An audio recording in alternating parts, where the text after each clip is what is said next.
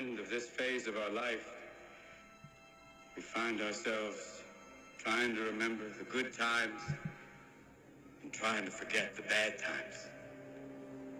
And we find ourselves thinking about the future. We start to worry, thinking, what am I going to do? Where am I going to be in 10 years? But I say to you,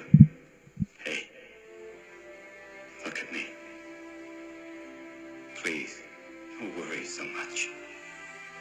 Because in the end, none of us have very long on this earth.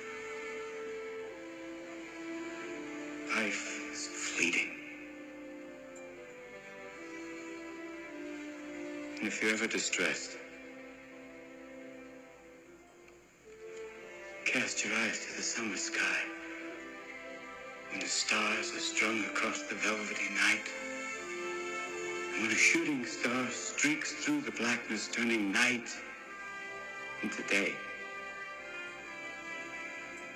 Make a wish. Think of me.